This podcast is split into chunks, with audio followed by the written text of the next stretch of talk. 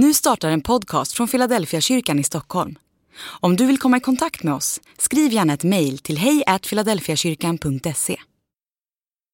Dag 97 Ur hans inre ska flyta strömmar av levande vatten. Johannes evangeliet kapitel 7 och vers 38. Det finns en naturlig koppling mellan vårt inre och den helige Ande.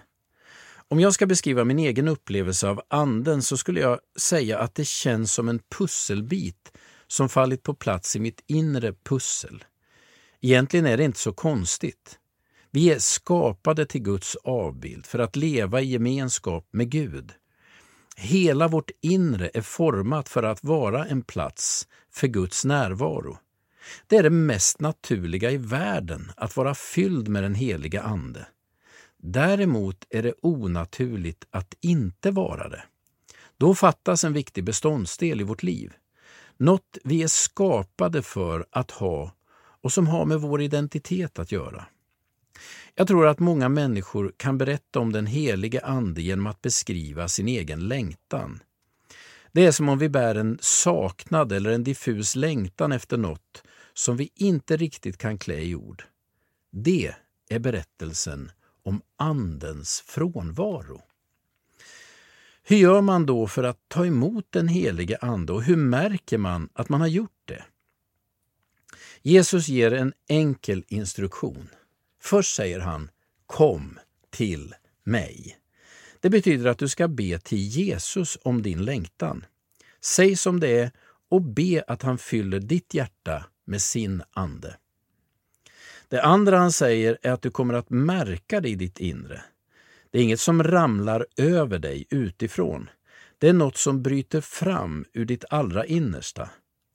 När Jesus talar om den heliga Andes verk i en människa så pekar han på vårt innersta. Anden flyter fram ur vårt innersta.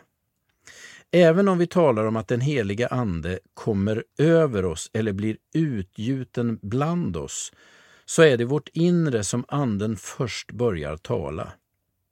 Det är ditt eget hjärtas innersta rum som du först kan ana den helige Andes närvaro. För en del kommer insikten om Andens närvaro långsamt och försiktigt. För andra bryter den fram som en vårflod, omtumlande och kraftfullt. Vare sig du upplever det som ett stilla källflöde eller som en stormande vårflod så är det viktigt att du får uppleva Anden i ditt liv. Lyssna till ditt eget inre. Kan du höra den helige Andes närvaro i ditt hjärta? Andlig övning. Ta fem minuter och lyssna efter den heliga Andes röst i ditt inre. Vad påminner dig Anden om just nu? Är det någonting du ska göra eller någon du ska ringa? Planera sen in att göra det du hör i ditt inre under dagen idag.